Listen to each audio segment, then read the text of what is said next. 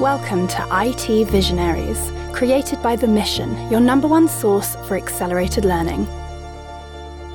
On this episode of IT Visionaries, Ian sits down with Chief Information Officer of Okta, Mark Settle. Mark shares with us his experience as a seven time CIO and how the role of the CIO is changing. Enjoy. IT Visionaries is brought to you by the Lightning Platform by Salesforce. The Lightning Platform is a leading cloud platform that makes building AI powered apps faster and easier. With Salesforce, now everyone is empowered to build apps for their organization. Learn more at salesforce.com/slash build apps. Welcome to another episode of IT Visionaries. I am joined in studio with the CIO of Okta, Mark Settle. Mark, how's it going? Great. Happy to be here. We are going to talk about something that every CIO is curious about, and that is your advice for new CIOs. You've been a CIO seven times, so a little bit of experience in the field. I'm really excited to talk about this. We're going to do a little bit on role how the CIO is changing. We're going to talk about driving innovation. We're going to talk about future work, maybe dive into customer experience, but really get into the nitty gritty of being a new CIO. So let's share a little bit about kind of your background and how you got to be the CIO of Okta. Sure. It depends on how far back you want to go, but at the beginning of time, so to speak, um, I aspired to be an astronaut. And I was very interested in science and engineering. I had an aptitude for science courses when I was in high school. And I went off and got a degree in geology.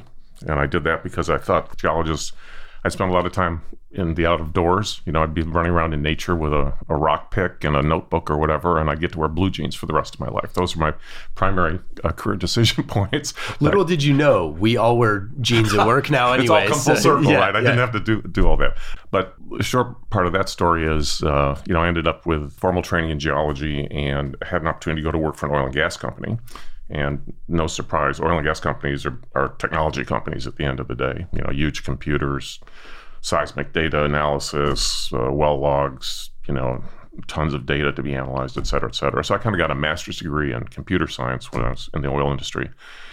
And then I just fortuitously uh, landed an opportunity at Occidental Petroleum in Los Angeles. They'd never had a CIO before and they wanted somebody to come in and be what they called the VP of IT. And I said, well, you know, you expect me to go out to the operating divisions here and kind of knock their heads together and get them to do stuff. And I think if I don't get a title, I'm I'm going to be operating at a disadvantage. So I guess I kind of browbeat them into giving me my first true CIO job. And then just one thing led to another. So over time, I've had a chance to work here locally for Visa. Came here in 1999 been in the distribution industry. So companies like Arrow Electronics and Corporate Express, very different products that they distribute, but still on distribution of one type or another. And I joined Okta about two years ago before we IPO'd. So that's the trajectory. So what was it about Okta that you saw that you were like, oh, I gotta, I gotta jump for this? I had actually purchased the Okta product in a prior life, so I was very familiar with the product. At the time I purchased the product, the company was much smaller than it is today. So I think it was about a three or four hundred person company based here in the Bay Area. And as a result, uh, I was at BMC Software at the time, and we were a two billion dollar company, so we, we, were a big fish. We just uh, we just interviewed Sadir from BMC, like okay. I think it's like two episodes ago. Okay, very good, very yeah. good. So I got a lot of love and attention from the founders of the company at the time. Through sheer serendipity, it turned out that you know, several years later, the head of sales at Okta was a former associate of mine. He was in sales at BMC as well, and there's some similarities between the two companies in the sense that they both sell software products that are used in day-to-day IT operations. And so at BMC, I would use BMC products internally and kind of showcase the value that we derived from doing that.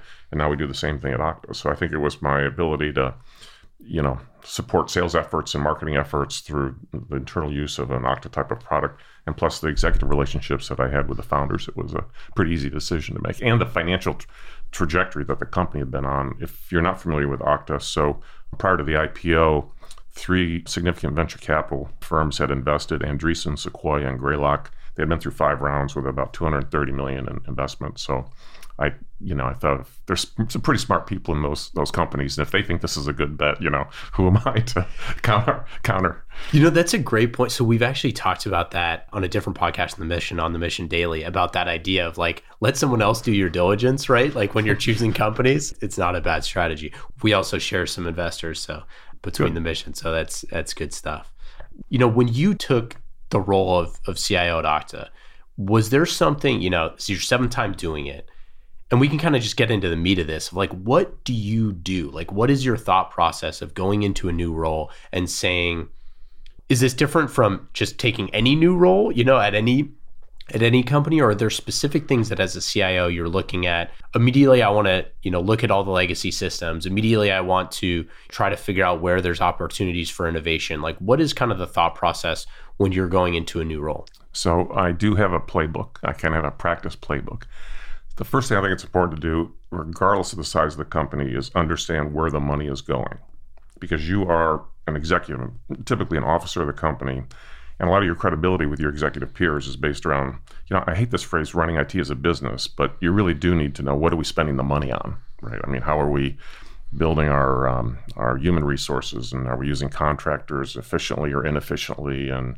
you know do we have stranded investments based on technology choices that have been made in the past et cetera so so i think you know really understanding financially where the money's going and you know what the drivers are and your, your, overall cost structure. I mean, that's kind of a super important thing to figure out early on. The second, which is probably almost equal in importance, is and this sounds awfully hackneyed, but it's building executive relationships with your peers. So I'll share a funny story. I think it's a funny story based on my uh, experience at BMC.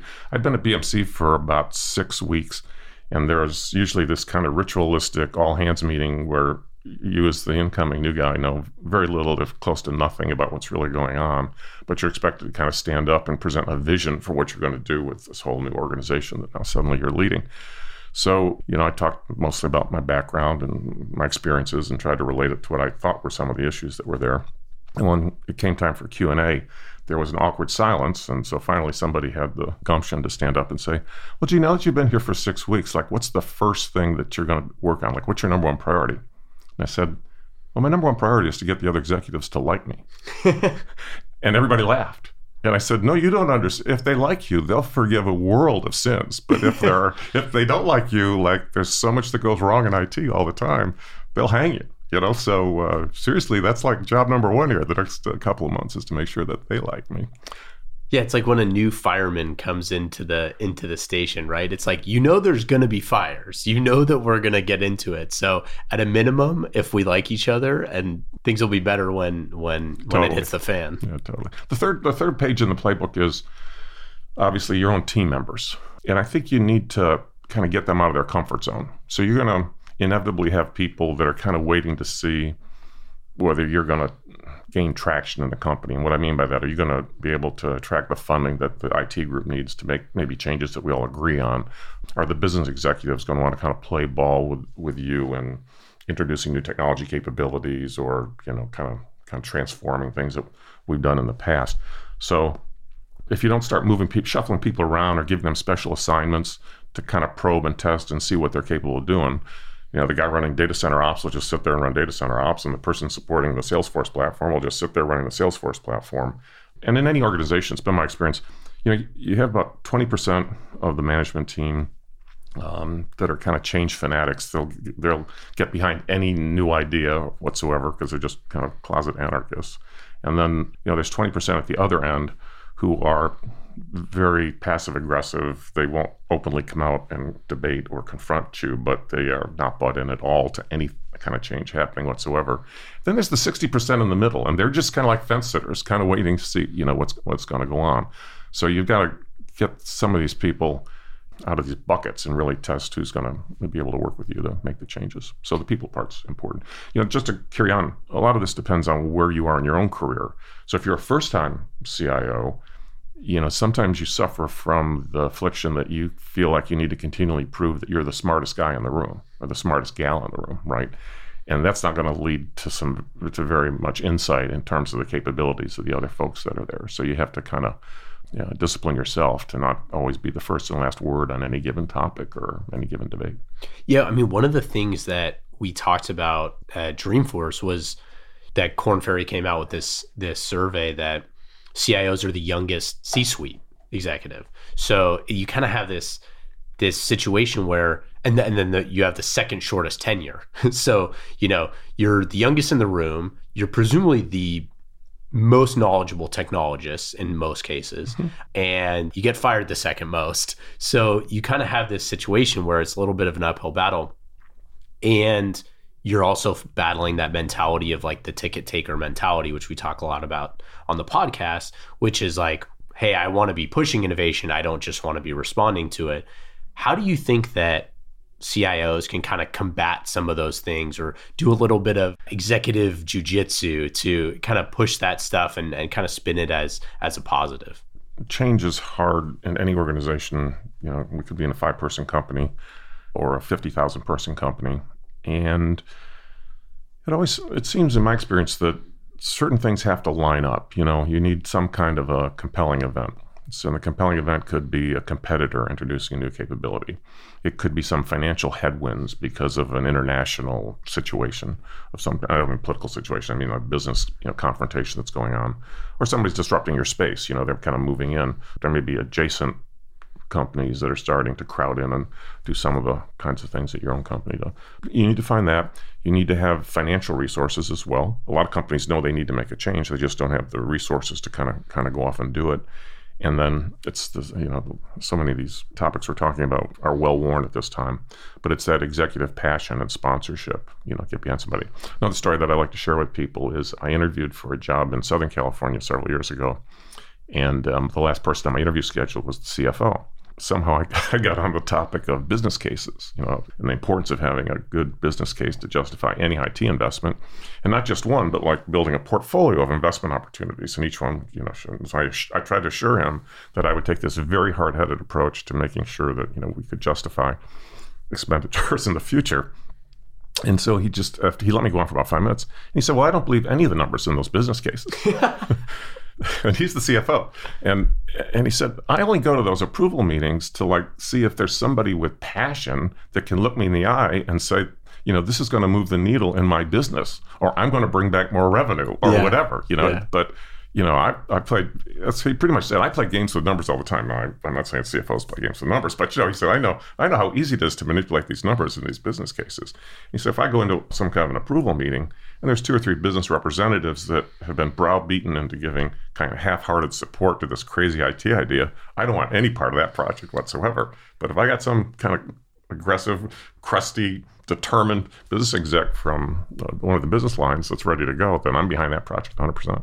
That's a great, great anecdote because I think that having that one sponsor that's going to carry the water for you and just say, you know, you're saying, hey, there's this external threat or there's this external motivation or there's this thing that we need to address. Here's the solution of like, you know, here's the three options of what we could do. Here's the one that I recommend. I strongly recommend. And then having, you know, the sponsor, the business sponsor saying like, that's exact, this is what we need that's where you need to go. I think another lesson learned about, about that is you really need to nurture and cultivate those kind of people because all too often they have a bad experience with IT.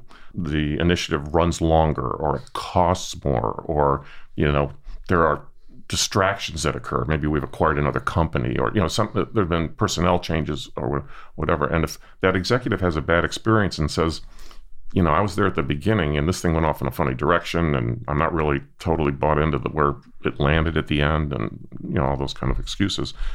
You can be sure shooting they're not going to come around a second and third time and sign up for another one of these things too. So I think uh, sometimes probably I've made the mistake of taking that kind of passion for granted and not really investing the extra time to kind of nurture it and keep the lines of communication open and really keep that executive really involved think sometimes we just want like to check the box. Well, I got somebody to stand up that meeting and the CFO heard him. Now I don't really need to go and, you know, keep cultivating that relationship. It'll just take care of itself. And that's a big mistake. You know, one of the things, and I forget who said it, but somebody talked about how products that are bought with the entire company in mind need to have, or they have a thousand voices or however many voices. And I feel like that's one of those things where the business leader in that situation knows that their you know 1700 person organization or whatever their business unit is mm-hmm. they're going to get 1700 people that are complaining about we have to change this again like again we just changed this 2 years ago and now you have somebody new in the seat that says that you know we should switch from x to y and i think that you know having a little empathy with that of like let's build an app to deal with like complaints or something like that or whatever just having a plan to deal with the worry that that business leader has i think goes a long way.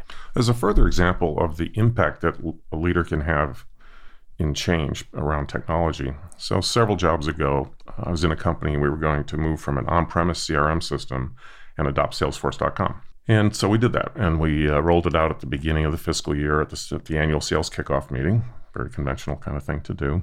And the head of sales put out a command directive to all of his guys said when we have our QBR after in the Q1, I no longer want to see PowerPoint charts. I no longer want to see an Excel spreadsheet. I want you to come in and log on and go yep. into Salesforce and show me your pipeline. Yep. That's what I want you to do. Yep. This guy's name was John, the, the sales leader. So, so uh, one of the early, and he would go around to different localities and like have the QBR. The QBR was like a rolling road show where he'd stop in different parts of the country. So I think one of the early meetings, one the first one or two, somebody came in and opened an Excel spreadsheet. So he told this person, "Stop talking right now. Your participation in this meeting has ended." I thought I made it perfectly clear that we were not doing it this way anymore. You'll be given a second chance next quarter. But if you don't if, you can't work with us this way, then you won't be working here any longer. So he publicly shamed the guy and the guy went out. So immediately, of course, everybody on the Salesforce is texting each other like, holy crap, he meant it. Like, you know, that thing he told us we were going to have to do, holy crap, or whatever. So I told John later, I said, you know, I could have spent like $3 million on change management. I could have had like uh, computer aided training, you know, yeah, and, yeah, and yeah. like, you know, video recordings of what you're supposed to do. And we could have had like lunch and learn se- seminars and all this other stuff. I said, you probably saved me $3 million right there. You yeah, know, that, exactly that one right. thing, right? But that's a good, another good example where, you know, if I had not cultivated him, and he wasn't there not only at the beginning to get the thing sold, but at the end to get it properly implemented and really adopted. And Salesforce, in particular, as you know, nine even like ninety five percent adoption isn't good enough for Salesforce for what totally. you're trying to do. Yep. I mean, you got to have like ninety eight plus percent of the people keeping that data fresh and accurate, or else the whole thing's useless, really, at the end of the day. Yeah, I mean, and, and that's that's part of the thing that I think is is tough sometimes for business leaders. Is like I just gotta I gotta get every single person on board with this. You know, like how many people are on you know channel X or Y. Do you think? And let's let's kind of shift gears to employee engagement here and like and innovation. Like, what are some best practices that you've seen driving innovation internally and driving employee engagement from the business units? So let's talk about innovation. One of my all time favorite quotes from Steve Jobs is innovation is saying no to a thousand things. And I've seen really kind of two polar opposite philosophies about how to think about introducing new technologies into an enterprise.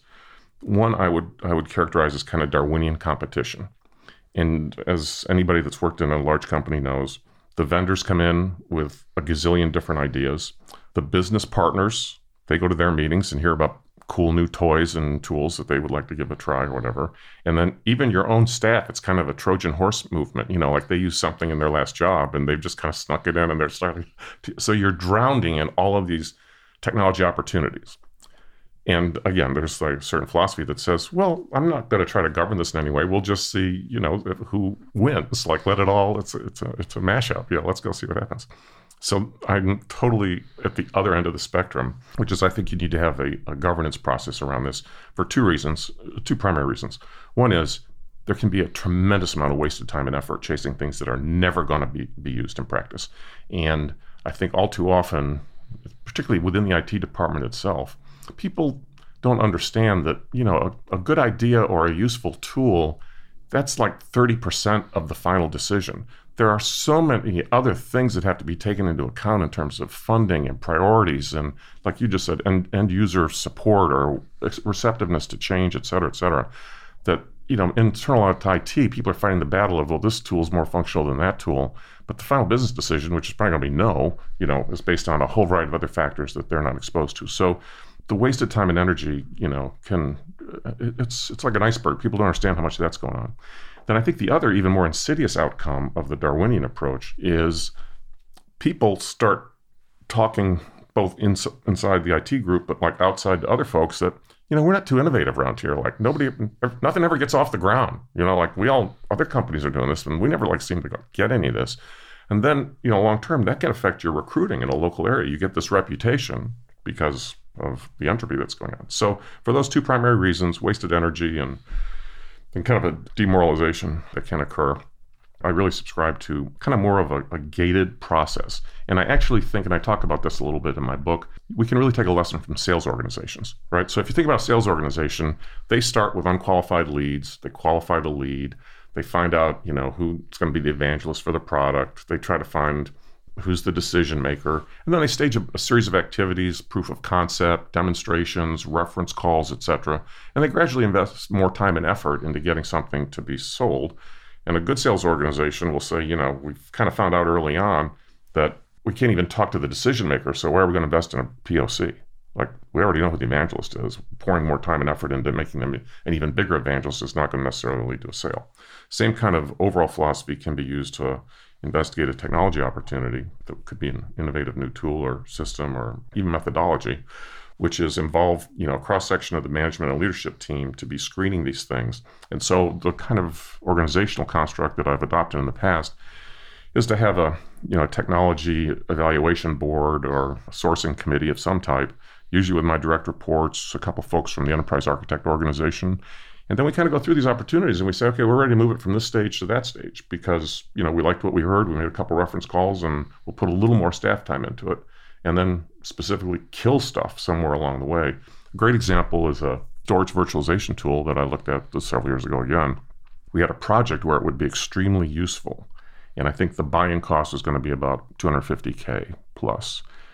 But the concern was once it comes in, we probably want to use an enterprise level, and this will become a multi million dollar investment for us. And where are we going to find that money? So if we allow it to like kind of inoculate us here, then we're going to have like this bigger problem downstream. And so we elected not to not to make the investment. So I think that stage or gated approach is more useful in a couple ways. So one, you want that to be transparent. You know, innovation should be a team sport. The whole management team should know what all those balls are that we're kind of juggling that are moving from stage to stage. And then if you get turned down, I mean, if that was your idea for the storage virtualization tool, at least you know why that happened. And you're not just spinning your wheels kind of with no feedback or direction about why we're never going to go off and do this thing. You know? Yeah.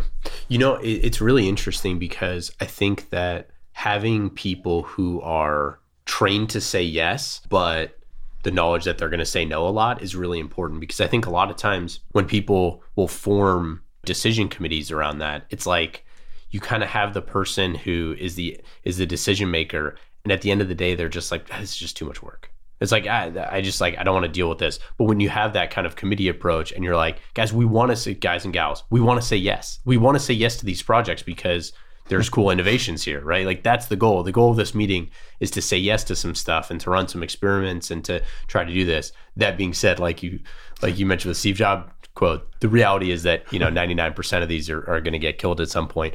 But if you provide feedback to the field right. then they have that kind of um, yeah that knowledge base of oh this my idea was a really good idea. In fact it was such a good idea. They're already implementing it in two months from now. It's on the roadmap Yep. And that type of knowledge, I think, is really important. Like you said, especially for talent, like people want to be engaged in innovation and they want it, they want good ideas to go to the top.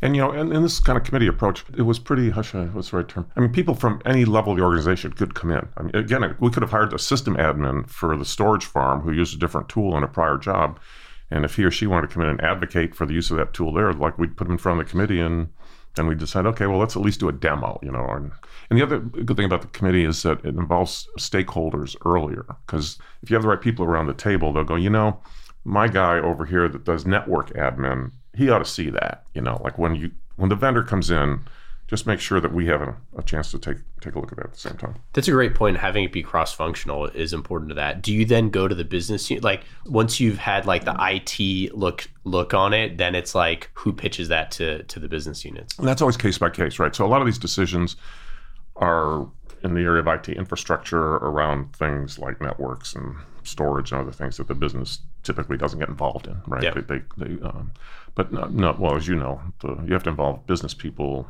as early as possible if you're going to go look around for some kind of an application or a tool that's going to be used out there. The, the one group of tools that really doesn't fall into this kind of a methodology or approach are you know these um, collaboration tools the productivity tools that kind of come like a slack in some cases a box that just kind of get introduced by the, the working staff, right? And people just start embracing this technology and it can, it can take off. So I've, in my experience, the collab tools kind of have their own dynamics. So they're not really like a classic investment you know, you kind of find out, hey, we're already using several hundred of these things. Maybe we got to get an enterprise license and start controlling the data and et cetera, et cetera. And that's like the shadow IT stuff that, you know, we've we've had CIOs talk about with this idea of like, I need to know what you all are using. And like, you're going to be doing some crazy stuff anyways. Like, I know that it's out there, but I'd rather control at my level, right? So here's a funny thing. I've talked about this a little bit in some blogs. You know, the, the rules of engagement with the business have changed so radically over the course of my career that now conventional IT is really shadow IT because the functions now have all the applications and are administering the platforms and you know the developers and the software guys just kind of have their space on AWS or you know Azure or whatever, and they don't require a whole lot of IT intermediary help getting to those resources, right, to get their jobs done. What what IT is kind of left with in many cases are data management concerns, both in terms of like mastering data. Which of these different systems has the correct billing address? That's a gold parameter that needs to be known throughout the business. We need to know the one right place to go for that. And then you've also got security issues too. You could have personally identifiable information, you know, that's been being synchronized across multiple systems that your uh, SaaS applications that you're not even aware of. So those the role of IT changes has changed significantly over time. I mean, let's kind of keep going with that a little bit because I think it's a really fascinating point. I mean, you have now everyone has their their credit cards. A lot of these tools are just like swipe and go. You know, you can start and stop anytime. Are you seeing those type of transactions? Like, how is that role of CIO changing, and like how how much of it is pushing the pace of like new technologies and new innovations versus like keeping the lights on now? So again, I kind of classify a lot of these in the collaboration space. You know, it's ironic particularly in really large enterprises, probably like Fortune 500 companies um, that have grown through acquisition or have significant overseas operations. You can even have like multiple video conferencing systems or, yeah. you know, these tools that were supposed to help collaborate maybe maybe are functioning very effectively in that role in a, a confines of a single business unit.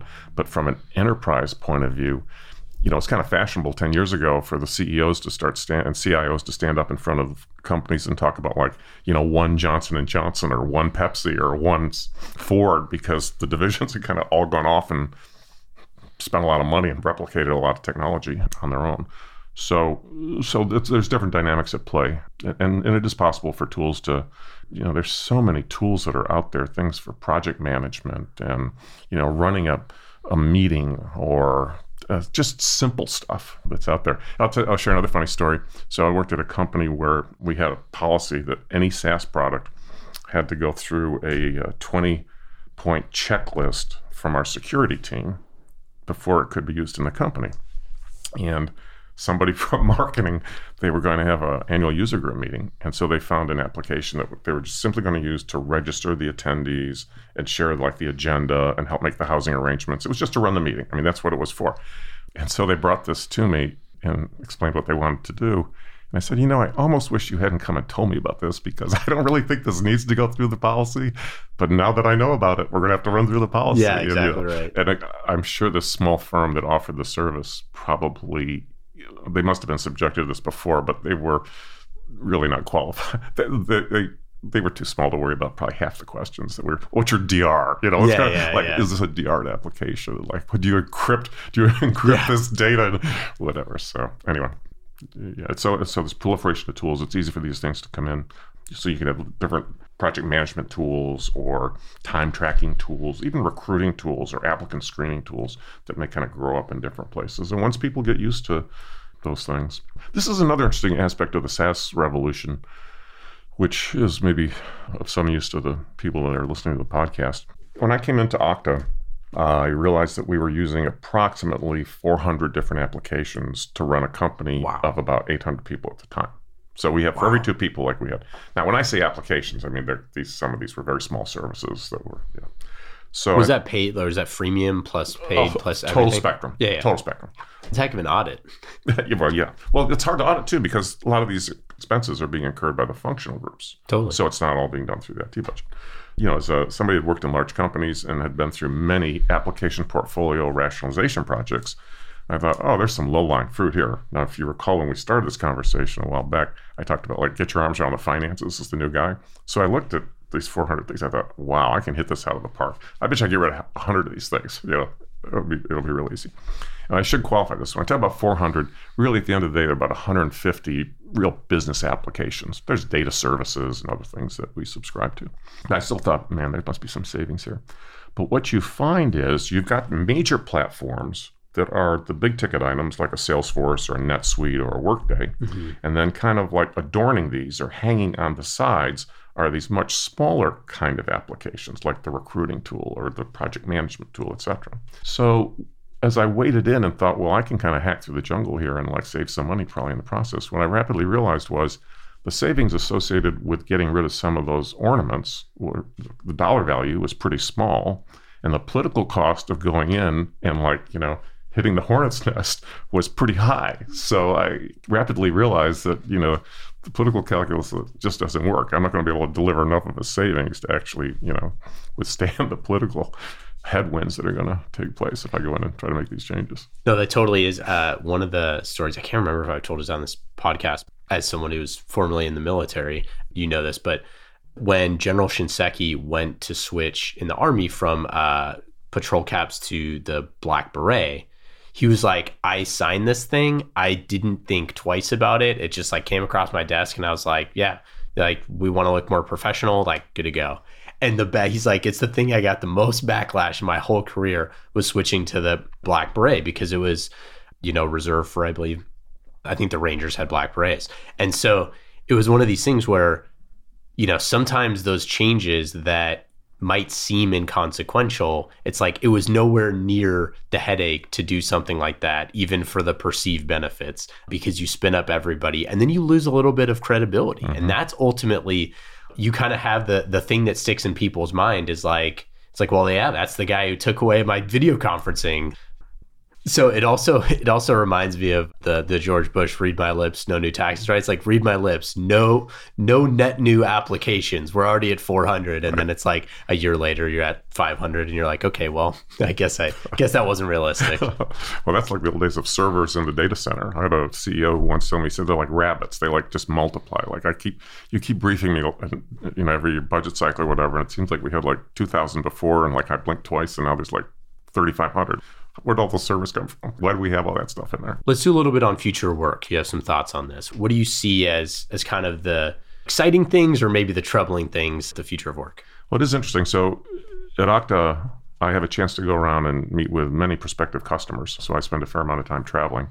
And the open floor concept, I don't know if that's the right term that people talk about, but you know, we went from like high cubes to low cubes now to like no cubes, and it's this kind of open floor plan work style or workplace design. And actually, I can fill in some stats here. So in 2017, 70% of American offices are either low cube or no cube. So the stats back this up that we shifted towards this open floor plan in a major way. So, anyways, continue. So, to betray a confidence, so last Monday I was in Minneapolis and I actually visited Land O'Lakes, the folks that make the butter. Yeah. And they have a super innovative uh, CIO. Yeah. Yeah. Yeah. And they adopted the open floor. I mean, Land O'Lakes has this open floor plan concept. So, and I know that the, well, I believe that the intent of this was to foster more interpersonal collaboration because it would be so easy to just lean sideways or look over the room and like interact with somebody else at a personal level. Of course, just the opposite has happened. And there have been studies done again that kind of corroborate this. But many people, you know, sit there and they have on headphones to block out the distracting noise and then they do interact with their colleagues, but they do that by sending more text messages and emails to each other, even though they may be only like two chairs apart. I, I have actually an administrative assistant who she supports me and several other people. She literally sits behind me, one desk over, and we exchange emails all day long. Yeah. You know, so it's like, help me do this, and can you get this for me, et cetera, et cetera. So the text and the emails go up. And then in actually trying to get work done, you know, there's this more kind of interrupt driven work style. So you've got Slack messages that are popping up on the screen, new emails are being delivered all the time. The Jira boards are like posting new new Jira. Uh, I mean, it's just like a cacophony of stuff that, in some ways, you're responsible for, or you have some interest in or association with. So and all the notifications are on, right? Right. So that's the thing is like push notifications are are on every single every single thing. You have the red the red circles all over your your phone. So it's really kind of remarkable in some ways that people can get anything done. Uh, You know, I, I remember uh, with chagrin when United first started offering Wi-Fi on the plane. I thought, oh my God, this is my last refuge. You know, like I, if I take off and in the plane, I can actually think about something for an hour or more at a time, you know, without having to worry about new stuff showing up. So I think the thing is kind of backfired. The whole was well intended. It has a nice modern look and feel to it. And of course, there are breakout areas and conference rooms you can jump into.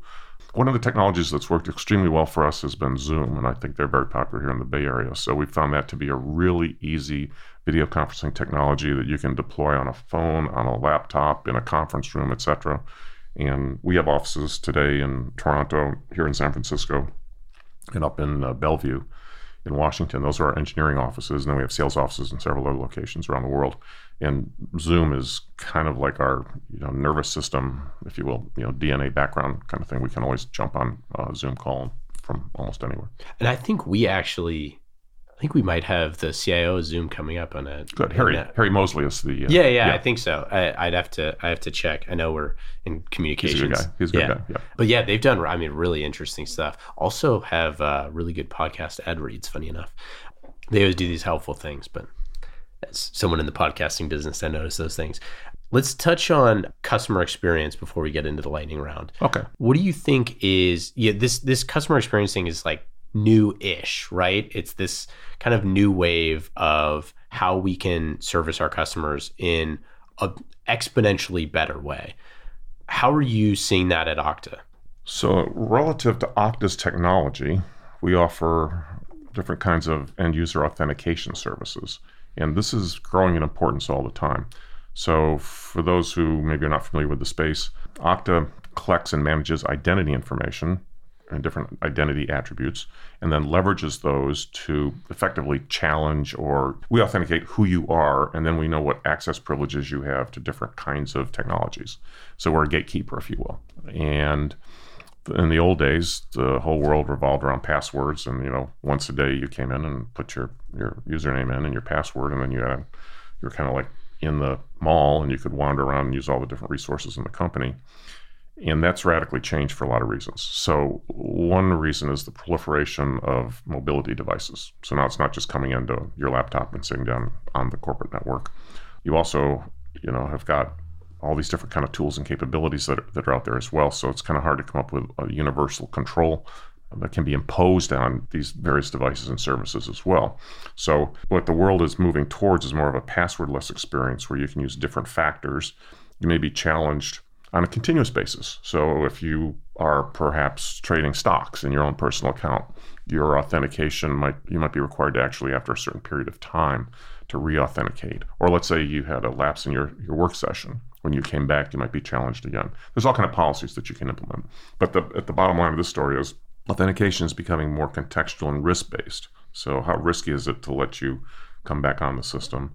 You know, and then how continuously do you want to re-challenge people all the time? Now, what's interesting to me in that context is the world for years, for decades, we've all talked about making the customer experience frictionless. Like it should just just be almost telepathic that I know I want to go check my balance at Bank of America, so it should just like happen when I flip open the laptop or punch the phone.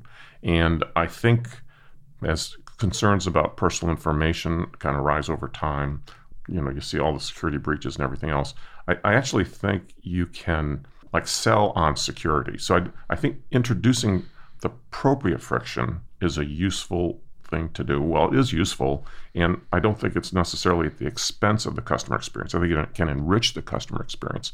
So if I was to be challenged because I want to look up, you know, my drug prescriptions, I'd feel pretty okay about that because I don't want to just share that with you know anybody kind of comes along or my stock holdings or maybe my student loan debt things that that I perceive to be sensitive. I'm quite comfortable being challenged you know on a regular basis about getting access to that. And maybe you share the same sentiment.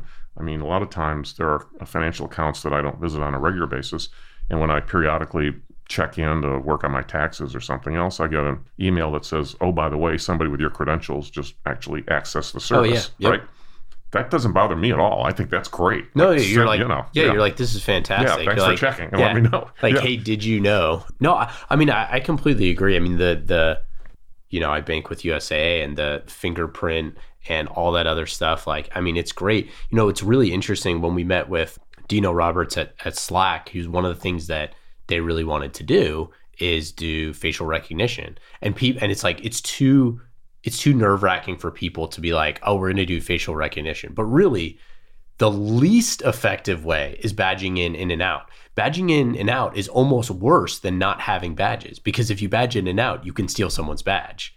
And it's like, even with a photo on it and showing that, it's like, nobody's really checking that. It's hanging off their, you know, their shirt. Their shirt's kind of covering it. It's actually you could make the argument that it's less secure, even though there's like this, well, you had to get a badge in the first place. But like if you were truly mischievous, right. that's the way to get around it. So the whole world is moving towards two factor authentication, right? Yep. So you always have to have some kind of second factor. And there's this other jargon term called factor chaining, where you can use like several different kinds of factors depending on the situation that you're in. I've even this is kind of interesting. I've even seen some situations where we all got away from hard tokens. The idea of carrying around your little RSA token became a kind of antiquated uh, thing of the past. But there are for certain people, it's actually a very convenient thing to do to have something on a keychain that they can just simply plug into a laptop and authenticate against a hard token. So it, it's so situational dependent, right? That there's not a right answer kind of one way, one way or another. I'm really interested in how the future of security looks. Uh, maybe that'll be a podcast from the mission someday soon. I'm really interested in that because I think that with those types of authentication, it's going to be really exciting to figure out, like you said, what are the places where we actually push back and say, it's actually not going to be as easy to put your email address in somewhere and to get recharged specifically with marketing. But we think about that stuff all the time. Like, what hurdles do we want to intentionally put in front of people to make sure that they're serious about blank? You know, like auto unsubscribes and all that sort of stuff. Hey, you haven't opened 15 emails, you know, in a row from us. You still are you still there? You know, and you see that with downloading episodes on podcasts. You see that like all sorts of different places. Totally. I mean, the, the other part about customer experience, kind of backing away from the authentication issues, is the tremendous amount of information that retailers are collecting about our behavior. I mean, to the point where it's semi creepy. You know, you semi is uh, yeah, it's yeah, creepy. Yeah, I mean, yeah, I mean, so you the Mark Settle that you know lives at this address that bought this thing two days ago and like you know, whatever. I, I'm trying to. I think I downloaded a white paper from something like ServiceNow, and then I went to buy tickets to like the San Francisco Symphony Orchestra, and I got a promo from ServiceNow oh, while, yeah. while I was on the symphony site, and I thought, wow, like how does these are like two of the most disconnected thing I could possibly yep. imagine, but they're buying eyeballs and, and time. So you know, storage is cheap. There's lots of things you can collect. I think uh, you know, there's a lot of, even foot traffic in stores and, yep. and facial recognition about like the, the demographics of who goes into the Sephora store versus the Ulta Beauty store. I mean, you know, there's like we're drowning in that kind of information. And then with bot technology, you can crawl these databases start putting people in, affin- in affinity groups and kind of manipulating that information in ways that I think none of us really have thought all the way through yet. So, you know, maybe some legislation. Now I'm pure speculation mode here, but maybe there'll be legislation in the future where there'll be more opt out opportunities or maybe like periodic like flushing opportunities. That could be a natural extension of GDPR right? Like at certain intervals, I want you to get rid of the non essential information that you've collected about me. As long as we don't have to have two upper, two lowercase, one, you know, one special character, one, you know, can't be the last password that you've used in the past 25 years. Like, as long as we get as far away from that, I think the American public will be very happy. Yeah. If you need a blood sample, I'm okay. But if I need to think of a password that is 75 characters long across 95 devices, I think I'm going to lose my mind. I think here's a funny story. So I was talking to a healthcare group, and, you know, they have a lot of traffic at their site. But they also have a large population that only visits it periodically. And so a lot of times people would visit and forget their password and go through the whole gyration of getting the, the new password and sent to the phone. And, and, a lot of people would still call the help desk, their, their customer support desk, to get their password reset. So the, what they came to the realization was that a lot of people with healthcare benefits carry their health card around, and there's a number on the card. So they they figured, well, listen, there's always going to be people that like don't have the card on them but there's also these people that forgot their password, and there's so many calls that go to the support center. So at the end of the day, it's actually more cost effective for us to switch over to the card. We're still going to get some calls because not everybody's carrying the card around, yeah. but we're going to get a lot fewer calls than people trying to remember a password they haven't used for the last 60 days. Yeah, right? that's exactly right. Yeah. Yeah. Okay, let's get into the lightning round. It's where we ask questions that are faster and easier than the ruthless ones I've been asking. Okay. Fast and easy, like the Lightning platform by Salesforce. All right. Ah, very well done. Okay, fast and easy. Here we go. Number one. What app are you using on your phone that is the most fun? I don't use fun ones, but I the one I use the most is the navigation one to figure out how long I'm gonna sit in traffic. that is like the most important app in the Bay Area to know just like it, how to get from point A to point B. And yeah, ooh, especially with some of the traffic lately. My goodness. Okay, what is your favorite time saving tool?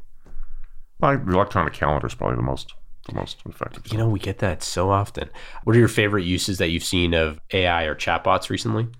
Well, chatbots are becoming very popular in the world of IT to crawl knowledge articles that would conventionally be held by a service desk team, so that you know employees in the company can self-serve and yeah. solve and solve their own problems. I've, I've seen that pretty wide. There's several different companies, startups, and others, even uh, established vendors like a ServiceNow that are trying to use that technology.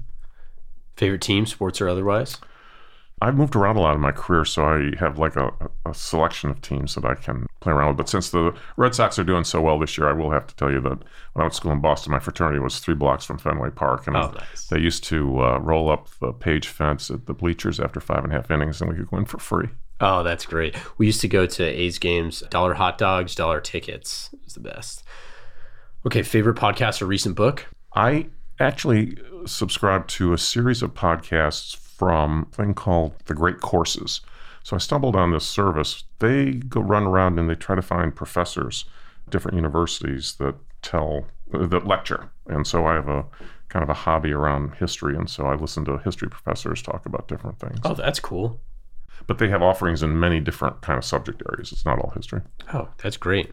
Well, if you're caught in traffic, so this is really my, the way I get through traffic, because I listen to a lecture from somebody about like Napoleon. So favorite one day getaway in the Bay Area?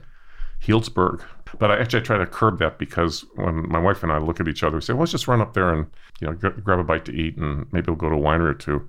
It always seems like there's about a thousand dollars worth of wine in the trunk of the car oh, when, yeah, when yeah. I come back. So it didn't turn out to be the little cheap trip run up into the wine country that I thought it was going to be. Love Healdsburg. Favorite show that you're watching?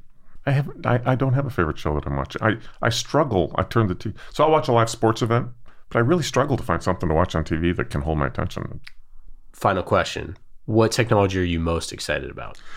So there's a couple. I'm really intrigued with serverless computing, and I think that's kind of a harbinger maybe of things to come. And what I mean by that is you keep thinking about how we pay payment mechanisms we have for the consumption of technology, they're becoming like more transaction based all the time right? That was the whole move from sort of perpetual software and buying something that's on prem. Now you go to a SaaS kind of a thing and you can consume it based on the number of seats that you have. And serverless is like, you know, you're buying server transactions, you know, or cycles on a server. You're not even, it's not even like a dedicated server for you, which is the more conventional cloud model. Anyway, so I think that trend, it's just another indicator that it's going to be a buy the drink kind of model that will apply to lots of different technologies over time which has interesting implications.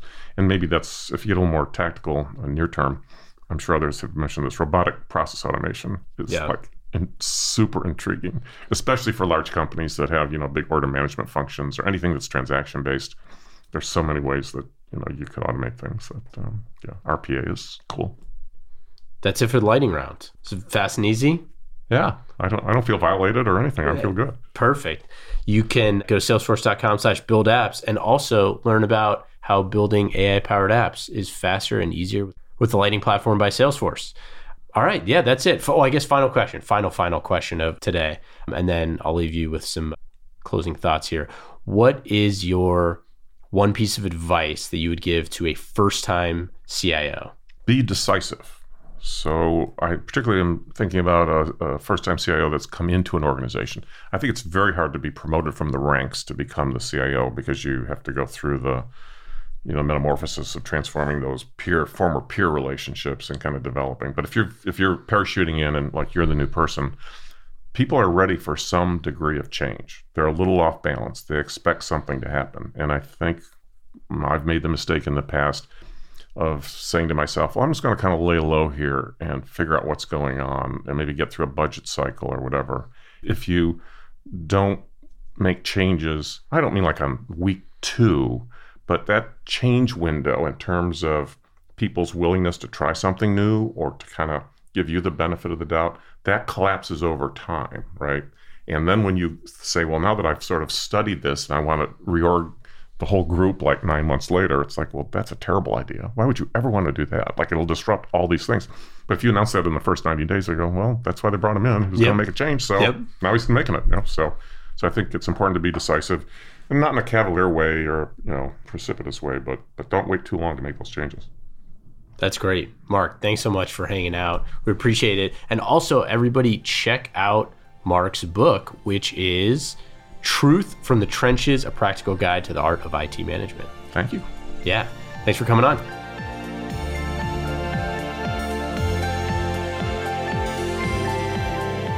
Thank you again to our friends at Salesforce. IT Visionaries is brought to you by the Lightning Platform by Salesforce, a leading cloud platform that makes building AI powered apps faster and easier. With Salesforce, now everyone can build apps for their organization. Learn more at salesforce.com/buildapps.